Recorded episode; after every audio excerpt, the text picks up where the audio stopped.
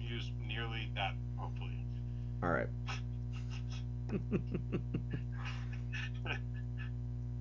Although I didn't sleep last night, so who knows? All right. Busy up watching Nadal. Okay. Check him out. All right. Um, uh, first of all, I want to I want to thank um, Kevin O'Brien for joining us on uh, I guess I guess the official word for the uh, the title for this podcast is uh, the deep field. Thank you The for deep field. the deep field. Nice. It's I'm, I'm glad to be part of the deep field. not not the deep field, the deep field. Uh, it's it's a reference to um, there were some um, radio antenna satellite pointed towards a section of the sky that I guess now is uh, where the new satellite um, telescope is pointed, and it's called the Deep Field South. So it's pointed towards the Deep Field South, where it's the darkest part of the sky, so they assume it's the oldest part of the sky. Oh, interesting. Interesting. You know those old radio stations? They get like, I mean, like WBZ in Boston. At nighttime, you can hear them in France in the right weather conditions. Oh, I, I believe it 100%. Bouncing Yeah, off the there's these crazy strong ones, the old ones from like the 20s and 30s. You know what I mean? Oh, I used to call into them and say nothing just to know that people in France heard me say nothing stupid. Well, no, everything stupid, but nothing of any substance. um, kind of like what this podcast might turn into, but that's perfect. Yeah, who knows? Who knows? Um, so yeah, thank you for joining me on on the Deep Field podcast. Glad to be here. So, um, I'm going to introduce you really quick to uh, who eventually will become our listening audience. Um, I've known Kevin for th- 30 years. It's been a while. Yeah. Um, Kevin is uh, originally a, a Boston native. Um, he is currently uh, a Philadelphia based author, artist, and performance artist. Um, he has, I think, 15, 15 books self published. Close to that, yeah, something like that. A couple Um, of them are out of print, but you know. and um, re- recently in years uh, past, he's he's been doing a lot of uh, visual art in and around Philadelphia, as well as hosting uh, open mic nights at Kavanaugh's, and I'm uh, used to be at the Irish Times. So he's he's kind of plugged into the Philadelphia uh, art and literary scene. So Kevin, um, why don't you do a little self introduction too? All the stuff I missed.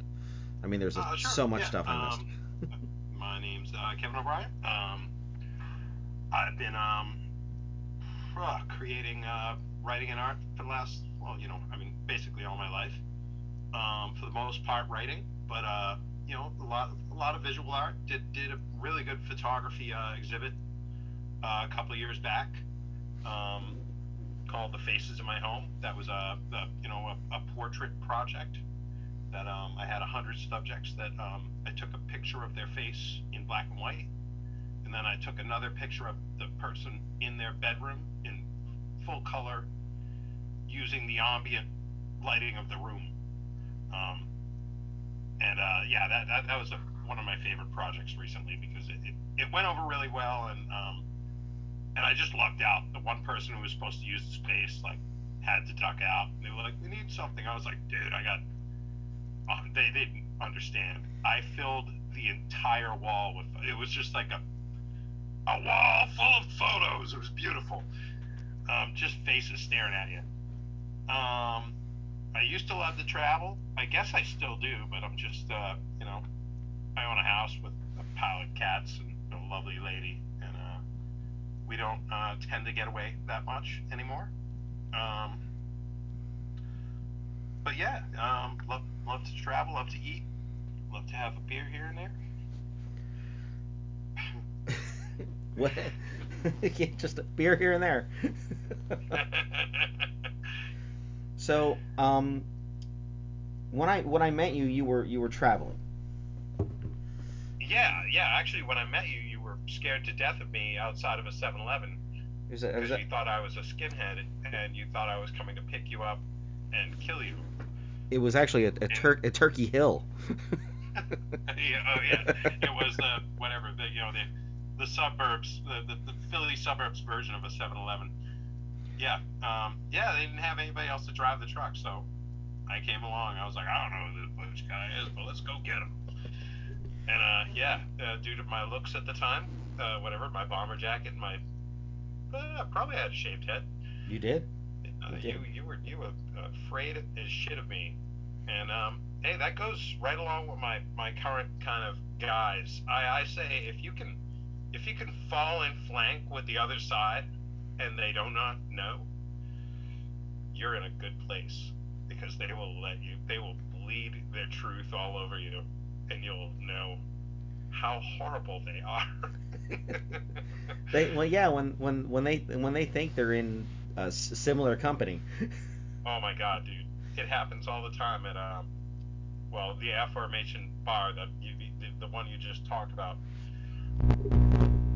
They um, yeah, it, it, it such things come up every now and then, and I just look in wonder and go, wow, you have no idea who you're talking to.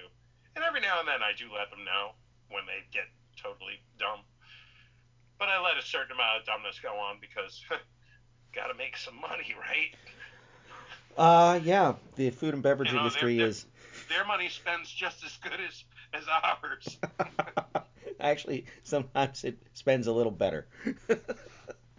True. I mean, Joe Joe Rogan is a pretty good example of that. Oh God. Yeah. I you know I didn't I, I didn't want to sound like Michael Jordan there, where it's like you know even assholes got to buy Nikes or whatever he said. Like. but don't worry, none of them are going to buy my book, and if they do, they're going to be upset that they did.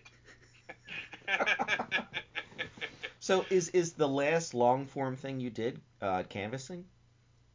the canvas canvas was uh, the last um, yeah it was about a year. Well actually i put it out like um, eight nine months ago.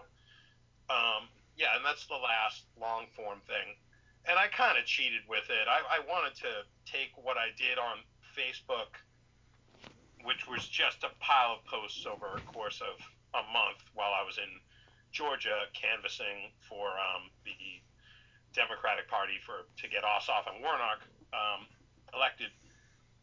But I didn't I didn't write that much about the actual election in the book because or in, on the Facebook post because everybody knew everybody that stuff was already known.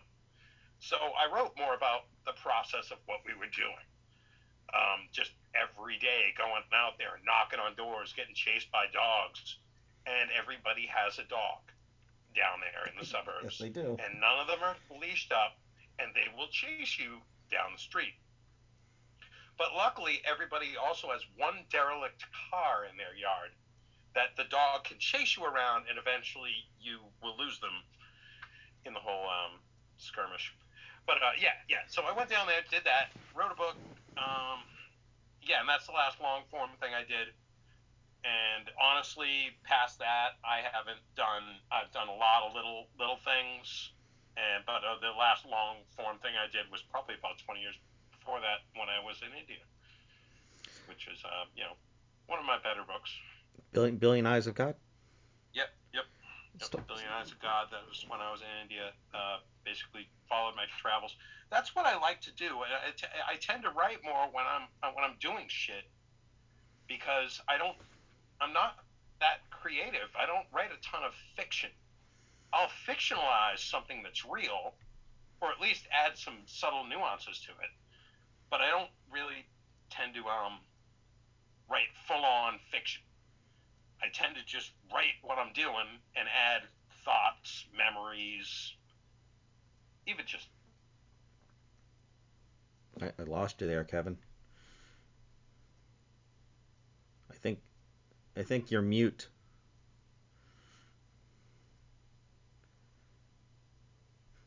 Can you hear me? Oh, you're back. You're back. You're back. I don't know where you went. My computer said that our connection was unstable. oh, nice. Well, you know, I mean, typical human condition. So, what what what is the the factual story behind billions uh, the Billion Eyes of God? Like what what Oh, that's pretty easy, man. That I mean that that book wrote itself. I just I, I that that one was non. I mean that's nonfiction. I didn't like. Uh, I didn't have to really write too much to to beef that one up. It, was um.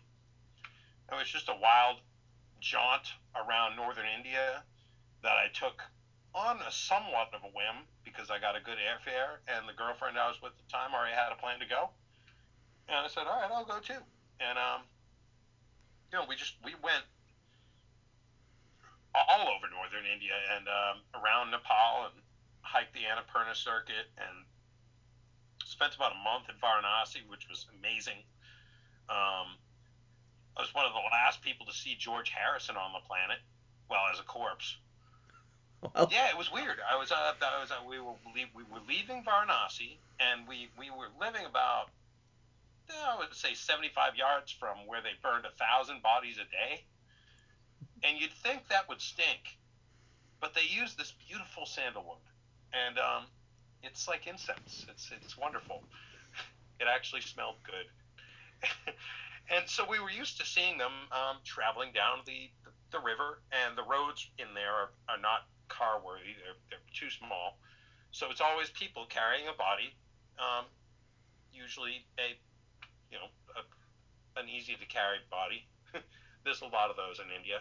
Um, it's wrapped in gold, and um, and they're just bringing it down to be burned, and and you know, it becomes such a sight that you don't really think about it.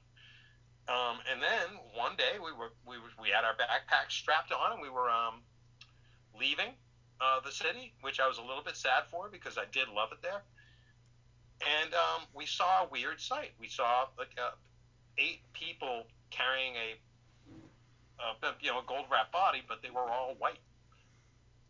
And I heard English accents, and I was like, "Now look at that. That's crazy, huh?" And she was like, "Yeah, that is weird." And we just shrugged it off and walked away. And the next day, we saw the newspaper, it said George Harrison was cremated at the at the river at the at the Ganges River yesterday at I think it was like three something. And I was like, "What time did we leave?" It was like two forty-five. I was like, "Holy crap, man! We saw George Harrison leaving. Hey, Hare Krishna, baby." that, that that's uh it's it's the town is known for, the city's known for its music, right? it's known for its music. It's known for it's just uh, I mean it's a ten thousand year old city. It's one of the oldest cities on the planet that's still inhabited. Um, it's I mean it's mostly known for its like I mean it, it, it's one of the earliest cradles of like animism, and and then after that like uh, the Hindus kind of I mean that's that's where Hinduism sprouted from. And um, they believe, well, they believe Shiva fucked the river and created the universe, which I've always said that's a strange way for things to happen. but you know, hey, what do you? How do you? You, you can't fight people on these things. You just go, okay, cool. All right, so Shiva fucked the river. What? Right here? And they, they, they, yes, right here. And they have like a little lingam, which is basically a penis. There's penises all over that city. They, they sticking out of everything. They No. don't look like penises. They just look like little, you know, little obelisks but they're, they're called lingams, and um, they represent Shiva's penis. and, and yeah, so like I sit down there and hang out by Shiva's penis and watch bodies get burned, and you know it was it was beautiful. One day I decided to go across the river because it's crazy because you live in this like dense kind of not a modern city. It's an old city, so it's not. There's no big skyscrapers or anything. I mean, if you get out of the old part, there's a few, you know, modern buildings and stuff. But this city is old, old, old. And so I said, I'm gonna, I'm gonna walk across that bridge and walk on the other side of the river until I get to the other bridge and walk back over. And this was a good nine, ten mile track, which is fine. That's not that bad, especially you know. But man, I mean, there were dogs on the other side, like dogs. I had to like fend myself off with a stick with these dogs that were eating a fucking. Well, on the cover of the book, actually, you you I took a picture of the dogs. They're eating a um the corpse of probably a, a cow that just ended up dead in the river and floating away, as they will, because you know they don't bother the cows; they let them do as they will, which sometimes means they just die in the streets, which is terrible. You know, I don't like to eat them. I also don't like to let them die in the streets. but you know, hey, you know, different culture. You got to let them do what they do. So yeah, no, it's a good time. They had good food over there too. And the greatest thing about that place is the smells, man. You know, you you turn one corner and be like, oh my god, you'd like just come across a carcass with flies all over. it. It's like, oh, that's the worst smell. Or that baby that was like sitting in the, because you know they can throw. Everybody's got to be burned uh, before they go in the river. But there's certain people that can go in there whole, like a sadhu, which is like a you know a, a Hindu monk um, a pregnant woman, I guess that's because they contain the vessel of a uh, pure person, and a baby, and a snake bite victim, weirdly enough. But um, but yeah, the baby, you know, a lot of times they just toss them in the river. And um, yeah, and, and you know, every now and then you'd be sitting by the river and you'd be like, oh, look at there's a baby that got caught up in the little corner there, because everything on the river is like it's not sand or it's all steps. The whole city, you know, so there's little indents where things will collect. And sometimes the baby will collect there. And you go, wow, look at that. That's something you don't see in America that often. But there it's normal. There's actually sharks at the end of the river that exist. They they subside on the corpses that are thrown into the river. Yeah. Yeah, good times. So how how uh, what was what was the culmination of of that trip in in in the book coinciding? Um, well, you know, a weird thing that happened in the book, well, not a weird thing, but a, a, you know, a thing that's common to a lot of us, especially here in America, is um, 9/11 happened, and um, that happened uh, while we were there. Uh, we happened to be up in the in the um, Himalayan foothills, if you will, um, when it happened, and um, a lot of the second half of the book reflected on how life there went on just fine. And my, like, you know, this is like the early 2000s, so it was just like me writing every now and then when I could find the email, you know, find internet connection, and people begging me to come back and, like, you know, how crazy things were there. And I was like, why would I go back? It's nice here. Like, it's actually great. Like they're they've been living like this for eight thousand years, and what just happened in New York and Washington and everything didn't really affect them. I mean, it's affecting me because I I, I care, but why would I jump on a plane and go back? I'm you know I'm I'm I'm an old man. I'm not about to like join the army or something, or you know. And I wouldn't anyway. I, you know, I, I was in in that book. I railed again, and this is right when it happened. I railed against the Af- Afghanistan war. I, I I said this is going to be the worst idea. It's going to be the worst spent money, and everybody thought I was horrible. And not everybody, but a lot of people, when I wrote this and first published it, said you're you're horrible. Like you know, nobody believes this. Like you know, we have to go in there. Well, look now. you know, I mean, like, what what what did we get out of that? What what where did we actually functionally get? Answer: Nowhere. Nothing. Well, we killed Bin Laden. We I mean, we could have done that without leveling Afghanistan, which was already leveled, so we like re-leveled it. Uh, we I mean, we could have done that, especially the way we did it. You know, we went into Pakistan to get him, for Christ's sakes. I'm just saying. I, I don't want to go into a rant about about war, even though I'm, I'm avidly against it. But uh, I, I don't know. In this book, I, I definitely talk a lot about how we fall into these things because we're a very easily whipped up population. And I don't know if that's because of World War One and World War Two, where we were quote unquote super successful, which I mean, you know, I'm not going to deny. I mean, you know, uh, I don't know about uh, World War II was a, uh, I, I guess, a righteous war, which I don't think there are very many of them. But I mean, there are ways to fight a righteous war. I don't know if um, leveling Dresden uh, with two times the amount of explosives that happened in Nagasaki and Hiroshima combined in a city that barely had any military populace is one of the ways to do it. But we did it. So, um, I, I, you know, it's hard to argue. Like, you know, the Holocaust was happening. You know, you you got to fight against that. Um, you know, also do you have to drop nuclear bombs on people and firebomb cities that are non-military into non-existence?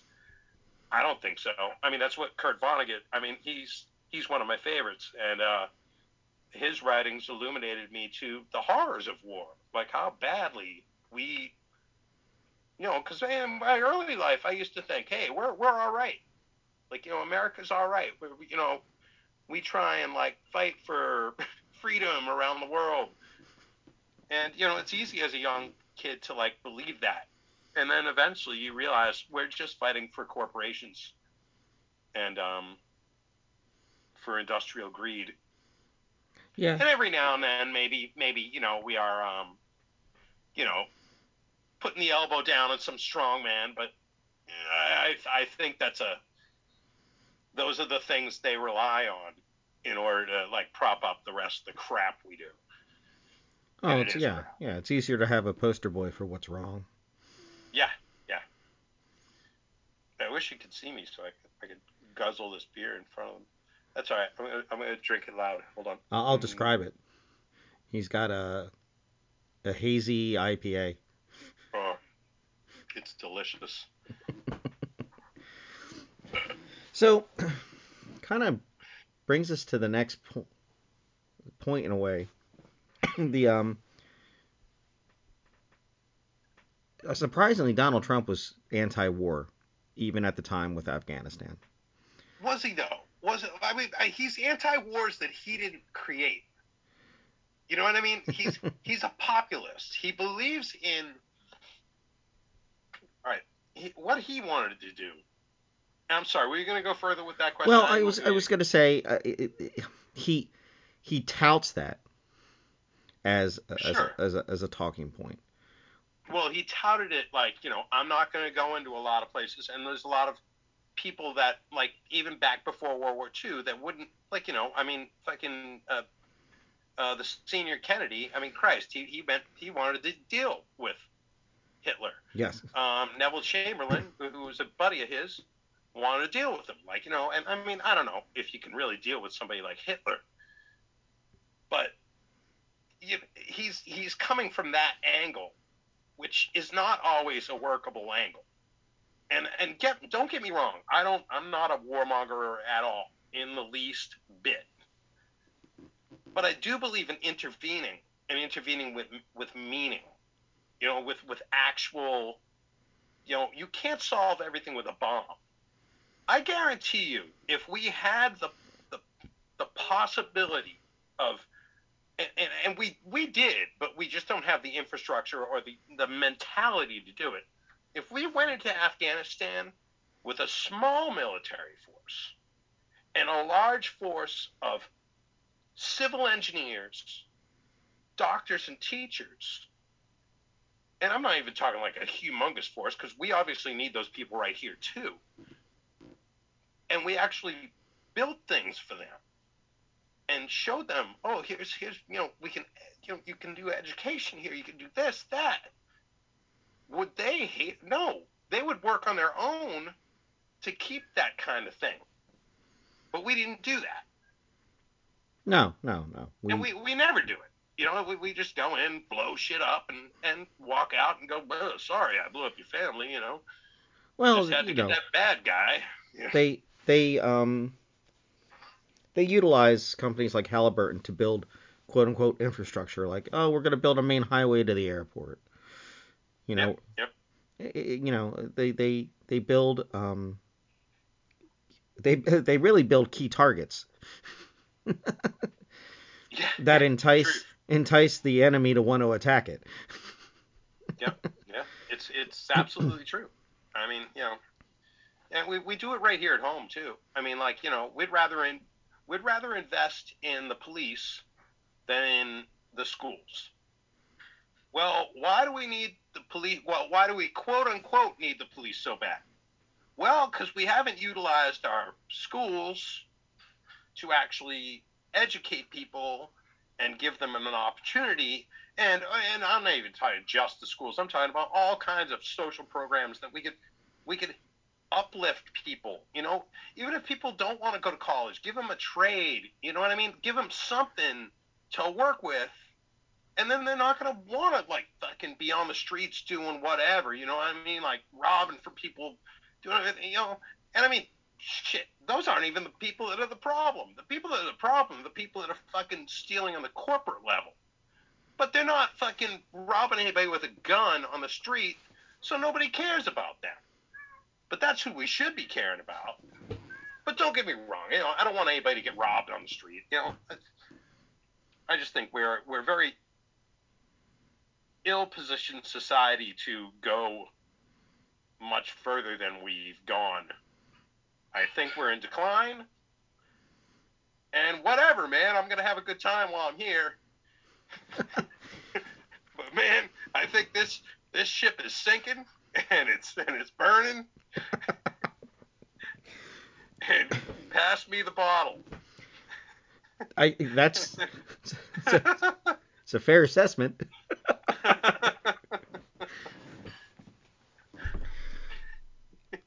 so uh, when so you rode your bike across the United States. I did do that. That was against the Iraq War. I, I was uh, I, I was avidly avidly. I mean, I, I felt like um, when the I, Afghanistan War started, there was so much of a whip up and a true like even friends of mine, even people that are pretty liberal. Like I mean, I'm liberal, man. I mean, you know, I make fucking you know, uh, you know, I, I, I make Marx look like Hitler. Let's let's put it that way. I, I'm pretty far to the left, and and you know, they'd be friends of mine, be like, "What are we supposed to do? Of course we're supposed to go in there." And I'm like, "All right, I'm trying to argue this. I'm having a hard time. I'm over in India. What what what am I supposed to do?" But when I got back here, and then I saw what was actually going on, like, like now he used that. Well, Bush basically used that, and what his cronies basically probably talked him into it. He's a simpleton, you know. They could talked him into like, you know, like we got to go into Iraq. You know, we got to do this, and everybody ate it up like lapdogs, like ate it fucking up. And I'm not saying you, but like enough people. And I was like, this is crazy. And so we started a protest in Boston, and I helped out organize that. And we got something close to like 50,000 people out in Boston. I mean, it was a lot of fucking people. And on that same day on the planet, I think, well, at least up to that point, it was the largest protest that had ever happened in human history. We had like hundreds of thousands of people out across the world. You know, hundreds and hundreds of thousands, like, you know, multiple hundreds of thousands. And um, I, I would ask people a month later, so when was the biggest uh, protest ever? And they'd be like, oh, the Vietnam War or whatever. I was like, wow, like we're not hitting. Like what? What is it that we're not doing? And I mean, I'm not going to say I did something that hit because it didn't. But um, but I just I decided I wanted to, to wanted to go on a, a tour. I wanted to do something I was good at, which is uh, speaking with, with people and um, having discussions about um, what, why are we at war with Iraq? Like, what are we what, what are we doing there? and also to sprinkle in like you know my own poetry and whatever, you know, stories and stuff like that. I keep it a little light, like you know, I mean, make it entertaining, and at the same time have a discussion. So I I, I plan an 18 tour city across America. Um, I started in Boston, went down to D.C., uh, went across to San Diego and up to Seattle, and it was um, very well planned on the tour side of it. Um, as far as the cyclist side of it, which my training was, I rode from Boston to New Hampshire once.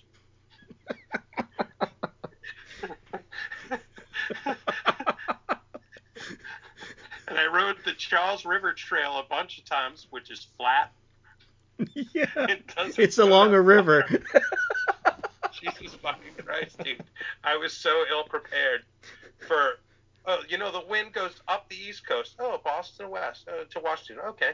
Goes from west to east. Oh, yeah, it takes care of to San Diego. Oh, it goes down the West Coast. Fun. Cool. So in five months, you um had maybe 10 days of no headwind. And if you could have seen me, I, I looked like an insane person. I didn't have a support van or anything. I had a I had a bag with tools, a bag with fucking food, a, a, a, sleeping bag, a tent, and a fleece. And I'm screaming at the wind. Like I'm yelling, motherfucking wind, you suck! Piece of shit! Somebody's driving past me like, oh, that man is crazy. He's probably gonna die out here. And I probably should have. I mean, I got I got attacked by dogs. I got fucking. I was sleeping in cemeteries. I learned ear- awesome. I learned early on in, in in travel without a vehicle. Cemeteries are a safe place to sleep. Aren't they great, man? They're so quiet. Nobody bothers you. I set you. myself up right in front of the best tombstone that I like. You know, not the best, like quote unquote, not the fanciest, but like the one I like the most. I'm like, I really like this tombstone. I'm gonna lay right on top of this guy. Like, kind of like I'm almost spooning him in a otherworldly way. Him, her, whoever. You know, I mean, I'm not, I'm not picky with dead people.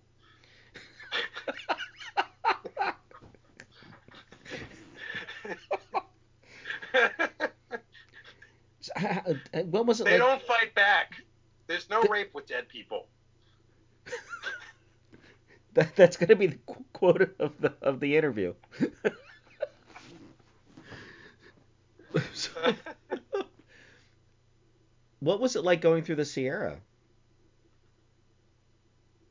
Uh, through through um wait. Well, I guess- I guess Sierra I- Nevadas. Yeah. Um, well, I mean, uh, the, the Sierra Nevadas weren't. That, you know what's funny is I went through them twice, oddly enough, and um, they weren't that bad. Uh, the ones the the, the the worst mountains were the Appalachians. Really? Yeah, because they're super steep.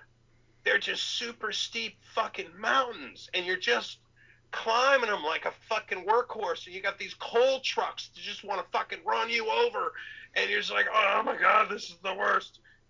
The Rockies are like, you think they're the worst because you're, you, I mean, but you just you you ride up on them, and there's only a certain point where you realize, oh, I'm really going up now. But you get up very far. You get up as far as like the Appalachians go, without not without noticing it, but Right. Well, it's not as hard. you there's know, a there's a lot more land to give out there. I I remember driving through those and and it's it's they wind back and forth. There's a lot of cutbacks that you probably don't notice in a car, but you know you're. They really took the time. Yeah. They took their time. I think out here on the East Coast with the Appalachians, they were like, we're just gonna fucking blast through this as much as we can, and then go up and over it. Yeah. I mean, uh, uh, let's put it this way. Um, the trip from, well, I was so glad to see you guys again in Philly. And then after that, I didn't really know anybody. Well, actually, no. oh, this is so weird. All right. Well, there was a guy named Nick that I, I met in um, Ohio. And he actually rode with me on the this trail um, that went from like Springfield to Cincinnati, and I had a show in Cincinnati. And he said he'd ride with me, and I thought that was so cool. because he'd worked with me on a fishing boat, and he had um, also done a wild ride with me, like in Seattle, when he was he was staying at my he was staying at my apartment, and the fucking guy was he was a good guy, he was a good guy, but like many roommates, and we both know about roommates, um, he um he would take advantage of um, you know, I'd buy a bunch of Oreos or whatever, and it was it was Oreos, and one day they were all gone. And I was just like, fucking ate all the Oreos, dude. Don't you have somewhere to go, man? Like we, we don't get back on the boat for like two months. Don't you have somewhere to go? And he was like, well, yeah, I'm gonna go to I'm going to Salt Lake City. I'm gonna meet this girl. I was like, cool. and then he says, I'm going to the bus station tomorrow. Cool. And then he doesn't do it. I'm like, what the fuck, man? You said you going to the bus station. Fuck. Uh, I'm gonna go tomorrow. All right. Get him on my motorcycle. I ride him right past the bus station, and I don't stop until I hit fucking Eugene, Oregon. This is we started in Seattle. Three hours later, he's he's hitting my helmet like, "What the fuck are we doing?" I said, "I'm bringing you to fucking Salt Lake City, bitch, because you won't get out of my house." And we spent like a good almost week on the road. I fucking rode him right down the west coast. We bunk, banged a fucking went cross Highway 50, went over the Sierra Nevadas like in goddamn. This was like early April. There was still snow on a motorcycle. It was fucking horrible. I thought we were gonna die. I thought we were gonna die more when we showed up at the Mormon household that his girl was at, who I think was 17. And I was like, what the fuck is going on here? But at any rate, I shouldn't defame him like this because uh, recently we weren't that much closer, and um, we had argued a lot about um, the vaccine for um, COVID. He's like, I'm not going to live my life in fear. Three weeks ago, he went into the hospital. Two days ago, dead as a fucking doornail. He was my age. Actually, I think he was a little younger than me. I think he was about 49. Dead as a goddamn doornail. And he wasn't a bad human being. I think a lot of people recently have, I don't know, acquired an anger towards the other side, which whichever side you may be on. And I, I'm not going to say it doesn't exist on my side, but I think it's so vitriolic on the, the, the right that it's just like they can't accept the fact that a vaccine will actually help you. He used to argue with me. This was like four months ago. He was arguing with me. Where, why do you want to live in fear? I'm like, I'm not living in fear. I'm living in the modern age where science helps you and other people. Like, you know, if you happen to deal with old people and don't want to make them die, you know, it's nice to help by getting a shot. And he, he wouldn't even listen. He wouldn't respond. He'd be like, You're living in fear. And I'm like, I don't know, man. I, we went silent for a long time. And then his dad even like contacted me about you know, well, three weeks ago. It was like, looks like Nick's going to the hospital. Please send him your prayers. And I, you know, I don't, I'm fucking atheist. I'm not sending anybody fucking prayers. What, what, that'd be pretty hypocritical of me. But you know, I thought about him and I was like, I hope he gets through this. And I kind of assumed he would. Nope. Dead as a fucking doornail at 49 you know. Oh, but at any rate, I digress. Uh, we, uh, we he took me through Ohio, so I met him there, and then um, then I had nobody till I got to Vegas. Although I met a guy on the road. He was well, I met a bunch of people, but there was one guy who was riding his bike, and we actually camped together for a long time, for like well, a couple of weeks. And uh, he was he was cool because he taught me about um, how, especially as you get into the West, there's a lot of public land that is actually in a town. Like not not necessarily like you know public land like out in the wilderness. It's like right next to the city hall or whatever. You can pitch a tent. Just go tell them you're doing it, and they're cool with it. They're fine with it. I was like, oh, this is great. Great thing to learn, you know. Yeah, but then after that, I didn't see humans that I knew till Vegas. You you had lived guys- you, you had lived in Vegas- Vegas. I lived there in, in '99. I loved it. It was it was fun. Good good art scene there. Um, those crazy fuckers though, they gave me a bunch of acid. They gave me well, I, they, I there's all kinds of drugs I probably shouldn't have had going through the Mojave, but ended up taking anyway. Yeah, man. I don't know how I got through Death Valley. It, I should have probably died there, but I didn't.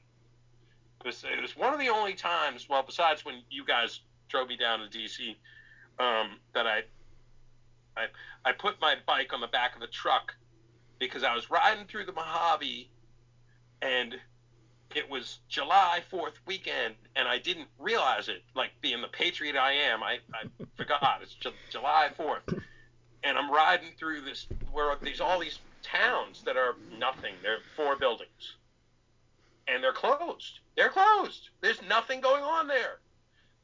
So I ended up hopping up on an interstate, which is ins- it's not something you should do as a cyclist. And um, well, I was riding and I was out of water. I stopped. I rested underneath uh, the an overpass in a place called Disappointment Creek, oddly enough, and it said dry, you know, underneath of it. And um, when I went back up on the road, there was a guy who pulled over because I was just sitting there, like going, like, "What the fuck am I doing?" He's like, "Are you all right?" And I was like, "Yeah." oh, I had eaten like a sugar cube, thinking it would give me enough energy to get me yeah. to the next place. And, and so he goes, "Put your bike in the back." He had a truck. He goes, and there was nobody in the front. He goes, "You get in the back too." Uh, he, he drove me to Barstow, smarter man than you. where oh my god, he dropped me off. I got into Barstow. I had enough money for one of those crappy Barstow like you know motel rooms, and it was great. I really needed it. Like I, I had been living outside for a while. You know, I, I slept in an abandoned silver mine for for a night. Uh, yeah, I, I, yeah, it was great. I I needed that, and the the hotel owner was looking at me like, "What the hell is wrong with you?" I mean, like I, I was covered in filth and dirt and sand, and I was riding this bicycle with a big rig on the back. And he's looking at me like, I don't know. And I was like, Yeah, you do. You're gonna want to sell me a room. and he sells me a room. And while he's sh- trying to walk me to the room, I look at the pool and I go, That pool hasn't been cleaned since the Clinton administration. And he goes, What are you talking about, sir? I'm like, Look at it. And it was just a pile of leaves and filth.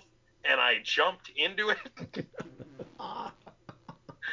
and he, he just put the keys on the ground next to me and said, All right, when you're done, please don't make mess in room. Yeah, later on that day, I was I was definitely by the side of the road, petting a dead cat with no eyes, screaming at veterans as they took the flags down from the side of the road, going, "What about his funeral?" Yeah, yeah. See, there's times when you're supposed to do acid, and there's times you're not supposed to, and I'm not sure which time that was, but I, I'm glad I did. I, I, I, I, there's never been a point in my life where I felt as though it was inappropriate to do it. Um, yes, and I think maybe it's your bad influence that has definitely got me into some trouble. Oh no no. No, no, no, no not huge trouble, but like I, I, I, I, felt the same way a lot, a lot of times. I mean, I'm talking trouble with myself. You know, I mean, you know, I, there was a lot of, a lot of fucking acid went through this body, and I feel like after about 10, 15 years ago, the last time happened. And it, it, it happened because it was like, I don't know. I believe in like, you do whatever you want. You know, I don't care what drug it is. It's fine. Do it. As long as you're not hurting other people or yourself, the main thing. Like, you know, and I just felt like mentally it was not. I wasn't getting anything out of it. I wasn't getting anything new out of it. I yeah, I understand that. I mean, I think Same stuff. you, I think were probably the last person I took mushrooms with. Which oh god, I love those. Those I still love. I got a nice chocolate bar waiting upstairs. I'm gonna I'm gonna go to Animal Collective in about a month, and man, that's gonna be a good show. Animal Collective, folks. Fucking Union Transfer, I believe March like fourth or fifth. Let's do this. Let's party. Let's go. Have a good time. Dance. I'll be the guy in the middle of the floor going, whoa. All right, so that leads us into us living together and you and Peter Fletcher deciding that you're going to hop some trains. No, it wasn't Peter. Oh, it was Peter Fletcher. It was Peter Fletcher and uh, that other guy. James uh, Heil. which the last time I saw him, he was he, he's still a little wacky. He was like he was like you're my enemy. I was like, what are you talking about, man? I'm not your enemy. I, you know, I probably didn't get in the way when somebody kicked you out of the house for not doing anything, but I mean, I, I didn't I didn't instigate it or anything. Yeah, yeah, yeah. That was a ill-fated trip, probably from the get-go. But you know, th- th- th- these are the, this is the way things start. You you you try something, you know. We we what what. All right, I remember you came down to the the the, the it was the rail yard that was like right on the Schuylkill River on the on the east side of the river. It was really easy to get on a freight train there because they would stop That is correct. and we did a little bit of research. It was like it was like, all right, you want to make sure you have a wet rag to put over your mouth when you go through tunnels because the gas is in there. And so we get on the train, and you were like, you were you were like trying to hand us stuff on the. We we got and we got on the worst kind of car. Like it, it wasn't that bad, but it was an empty, like a car that would have had a, a cargo thing on it, like a big cargo crate, but it didn't. So it was basically a big long nothing Yeah, just a with flat two bed. platforms on either end. Yeah, but there was a lot of room for you to fuck up and fall off and basically die or you know end up in a wheelchair or something or worse. You know. And we got on that. We got we we almost got situated, and that's where right when we went onto the art museum, and I was just like, "Who's got the wet towels?" and we're losing we're losing cargo like you know fucking all of our tapes are falling on the ground i don't know how many we brought we ended up on the other end of the tunnel with nothing but fucking Moondance by van morrison and and that that literally was three minutes into the trip.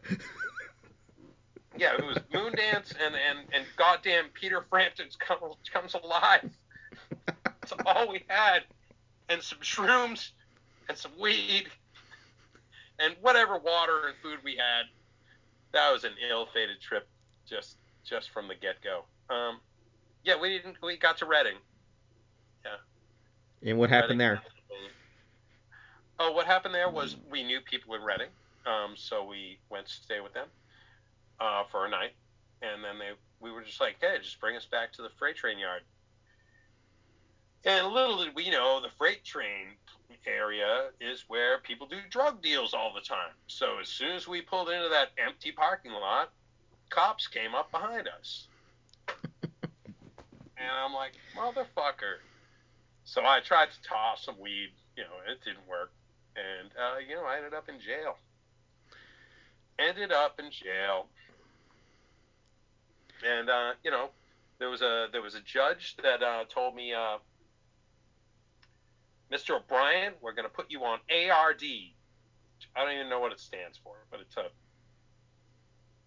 it's a program you got to do. You know what I mean? You know, you know, no drugs, whatever. I, I didn't even have an ID. You know, I was I gave them a bullshit address, blah blah blah. They let me go, and I was just like, "Fuck you! I'm not doing any of that shit."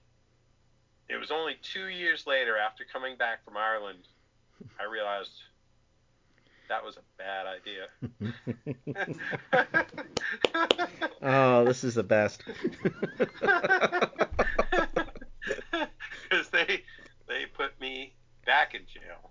They're like, "Oh, Mr. O'Brien, you ever been to Philadelphia, Mr. O'Brien?" I was like, "Yeah, well, yeah."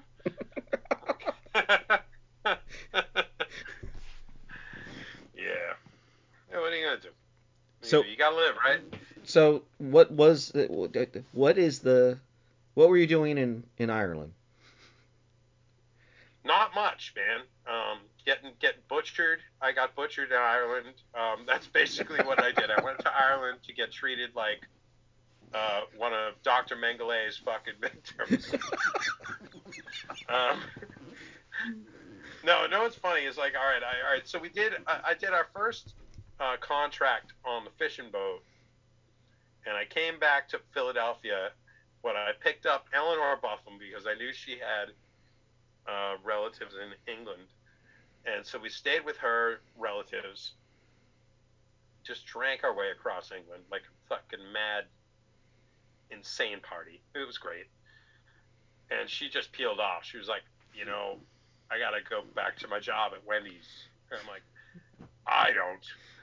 And I just kept going. I went across to Ireland, went to a fucking stop sign that said, you know, Cork one direction, uh, bus stop, sorry, uh, Cork in one direction and Dublin in the other. I was like, I'll get in whatever bus comes first. So I ended up going to Cork. And that was a great decision. I didn't. I got a few hours of sleep in this youth hostel. I ended up. It was a Sunday, which made it even worse because there was nobody out, and I want to go out during the day and hit the bars and see who's out and talk to the locals. I hit maybe seven or eight bars, and I talked to like the bartenders. That's it. There was there was no one out. I was like, why are you guys even open? There's no one here. But I guess they just they whatever. They're like, we're open for you. I was like, cool. I guess. By the time I got to the places that people were talking to me, I was a little bit wrecked, and um, I did have a good time. Um, but then it was when I was trying to get back to the youth hostel after going to those whatever dozen bars at that point. Um, I had a hard time. I was like wandering, and there was a group of youth that um, said they would help me, and uh, they did quite the opposite. They took me down an alley. Well, I mean, they said, "Oh, we'll do a short, we'll do a little shortcut down here." I was like, "Cool." And uh, the lead guy is just like, "Now you're gonna." He turns around. He's like, "He's the only guy in front of me." And I see like I see a guy, actually, I see on the side of my body a guy pull a Bud a Budweiser bottle. This makes me so mad. Off a dumpster. I said, that's weird. And then the guy in front of me turns around and he's just like, You're gonna give us all your money now, aren't you? Now you gotta understand, as a very not savvy world traveler back then, I cashed my paycheck in in Seattle and left Seattle with I don't know twelve grand. At that point, I probably only had about three grand left. I don't know, maybe a little less than that, but I had basically spent it in bars, going from to there, and it was in my pocket. And what was I going to say to the guy? Yeah, here, here's all the money I have in my life I was like, no, and, and you know, in your drunken brain, you're just like, and at least back then, I was, I was, I was in decent shape. I wasn't like you know some massive man or anything, but I was just like, all right, you know, I can handle myself. I thought I could maybe hit this guy, run past him to the other end of the alley, and get out at least out of the open street, where they're gonna have to like fucking do it in the middle of the street with people probably seeing you know. Yeah. And the Irish are decent, decent people, they, they, and they would prove that later on. But um, that's not how it went down. Um, I did land a, a slight hit, and he laughed and punched me square in the nose. I saw a big flash of white. He did it again, and I saw another big flash of white. And I was about to go down when the guy behind me hits me on the top of the head with that Bud bottle. And I immediately fling around, and um, he sinks it into my neck. I I'm pretty sure he did not want to do that because of the way I moved and the way it came down. Um, it was almost, a, I'm not going to say a self-inflicted wound, but um, I didn't make it any better. Let's put it that way. And he actually let go of the bottle. So it was hanging from my neck where I pulled it out and started swinging at him blindly because my face was bleeding and I was bleeding from the top of my head at this point. And let's put it this way: the fight did not go well from there. Um, yeah, they they they kicked my ever living ass and left me there. I, I had taken the money from my pocket and thrown it so that they would get interested in doing something other than beating me up. And um, yeah, um, they they uh, they picked up uh, as much of it as they could. Um, the police did later retrieve some money from the alley and give it back to me. It wasn't much. Um, and I walked. I actually, I remember the guy was about to take my hat. It had fallen onto the ground, and I was wearing a nice pork pie that I got in Seattle. It was, it was a, it was a vintage pork pie, nice gray one, and um, I just looked up and I was like, "Don't take my fucking hat." And he looked down at me and he just kind of threw it down at, and I, I, I'll never forget like the the feeling of just like I'm worthless. I'm so worthless right now. But I did pick it up, put it on my head, where I noticed, wow, that was squishy and warm and wet. And I started walking down the alleyway as quick as I could and saw nothing but a river of blood going down my body and down. I, I put I, I, I put my arm up onto my neck and felt it immediately start going down my arm, and I realized, shit, man, you're really losing a lot of blood. And I got to the end of the alley and I noticed that they had disappearing up a hill, and I, I just I was like, "Fuck you!" And I looked around, and I was like, "Hey, buddy, here!" And there was nobody there. It's like 3 a.m. on a Sunday morning in Cork. Quiet time, man. It's quiet here in Philadelphia. You know, forget about Cork. It's a Catholic city, man. They're, they're done, man. I just uh, I just sat down under a pole and, and decided this is where it's gonna go. I'm gonna I'm gonna I'm gonna bleed out here, I guess. And um, I was very lucky. Somebody uh, somebody came along and and got me. And I to this day I never met the person um, aside from that moment. But um, I'm really glad they did find me because uh, you know they, they managed to get an ambulance to me. Um, the doctors, which I was in and out at that point. I, I I don't really remember much of it, but I do remember that when I woke up in the emergency room, every doctor around me was Indian, which was hilarious to me because I was just like, heaven. Like, I, I didn't think about heaven, but when I saw the light above me and I saw this lady in the light, I was like, oh, fuck, is this heaven? Is the lady bringing me up there? And I was like, heaven's a Hindu place. and then and it was it was just funny. After that, it was hilarious because I got full blooded Irish. You know, they they pumped me full. They said I lost five and a half pints, which is a lot of fucking blood, dude. That's like that's like all of it, Kevin. it's uh, dude, uh, they said you would not have survived if you didn't get here when you did and it was it was a it was nutty. It was a nutty time, man. I mean, the whole hospital stay was a whole other story. It was crazy. I'll tell you though, man, it was funny. I was discussing with somebody in the hospital how I had when when I was laying there, thinking about the end of my life, he asked me, "What were you thinking of, laddie? What were you thinking of when you're about to die?" And I answered them honestly. I said, "I was thinking about the fact that I hadn't had a good slice of pizza since I last last, last left America. I had some pizza in London, but it was bullshit, and I'm gonna die." Without having had a good slice of goddamn pizza in so long. And he was just like, You're insane, laddie. And I was like, Yes, you're fucking right, I am.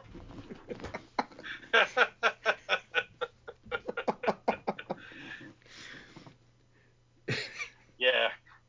I mean, the stay in the hospital was nuts. I mean, it, it, it's a it's a bit of a story, but it's uh, you know, I um, I uh, I, I definitely uh, made a lot of friends. I you know, I, I ended up in in the newspaper, which was weird. I was like, I was in the um in the the, the, the Cork newspaper, and that's why so many people visited me. Which in New York, this would not have happened. This No, would have no. just been a dumb tourist got attacked, and he was an idiot, and he's not going to make it into the paper. But I did make it into the paper, and so a bunch of people visited me, and I actually ended up having a place to stay. Um, I left. I left the hospital after a couple of days. The cops came. They were just like, they want to prosecute this guy, that guy. And I was like, yeah, I think that's the guy, you know. But I mean, these guys were fucking bloodthirsty. They they had they, they didn't ask me how I was doing it all. Like they just you know all they wanted to do was put this way this guy away for murder. And I was just like, you know, I don't know how much he really wanted to murder me, and I don't know how much I want to put this probably 17 year old kid in jail for 30 years. It was just like we're putting him in jail for 30 years, attempted murder. I was like, I don't know how I feel about that. And so um, I left the hospital. I asked them where my clothes were, and they said you don't have any. We cut them off of you. So I and they they didn't leave let me leave. I just left. But they, they don't they don't monitor things there. You just you, I mean they give you fucking Guinness at lunch in the hospital. It's not a pint, but it's like a little thing of Guinness, like in the hospital.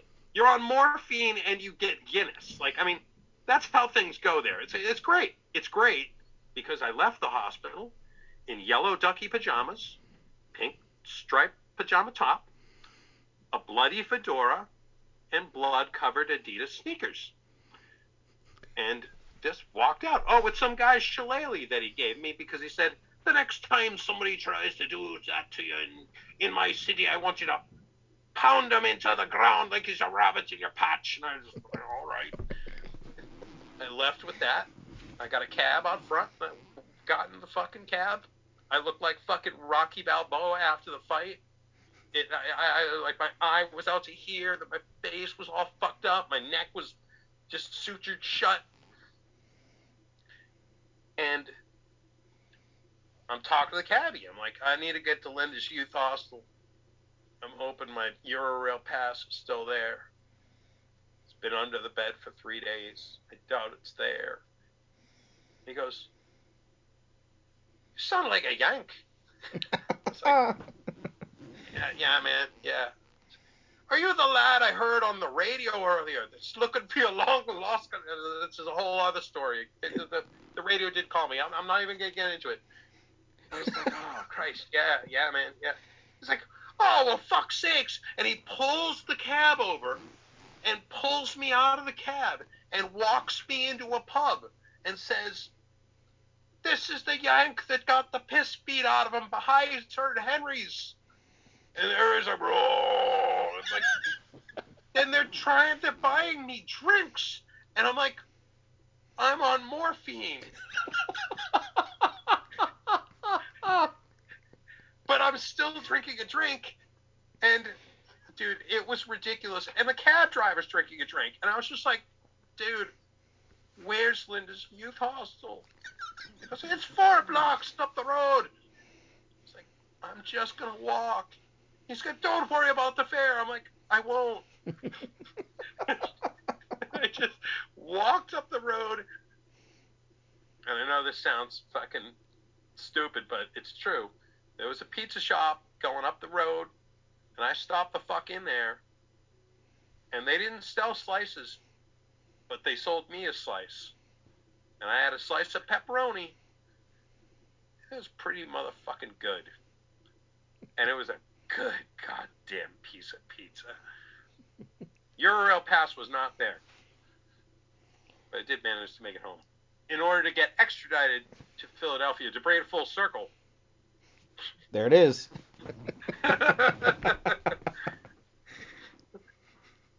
well, God, I think you've got enough content at this point, huh? I mean, Have I talked enough? That's Kevin. If, if you feel like you've you've shared enough, I'm happy. Yeah, I, I, what, we- we've talked for an hour and a half, right? Yeah, close I mean, to it. don't get me wrong. I'll talk all night. My girlfriend needs to go to bed, though. Okay, okay, okay. Um, I guess in closing, is there anything you want to promote? Anything you're doing? Anything you have upcoming? I mean, I've got books. If you want to um, email me, O'Brien Kevin Paul, just like it sounds.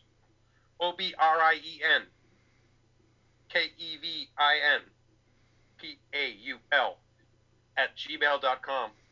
I'll sell you some books. I got I got they're all kinds of fun adventures. You know, and some of them, yeah, if you if you read them on acid, you have a great time. And I also have like a audio uh, thing that once again, just write write me in the email and um um other than that, um obviously come to um I mean if you live in the Philadelphia area, um a week from this Monday, um which I don't know when this is going to go public, so um Christ, what is it uh February Seventh. Seventh. It's a Monday. Um, Monday night. um, myself, uh, our illustrious host, uh, we'll have um, uh, we'll have a bunch of other um, poets there. It's going to be amazing. Uh, that's a, that's going to be a great place to be. Uh, what else? Uh, nothing else to promote. That's that's enough right now. Or just come to Animal Collective and do some shrooms with me. It'll be fun.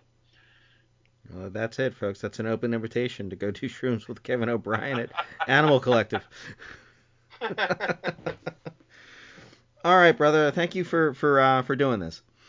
yeah, man. My pleasure. Rock on, Kevin. All right. Good night. Good night.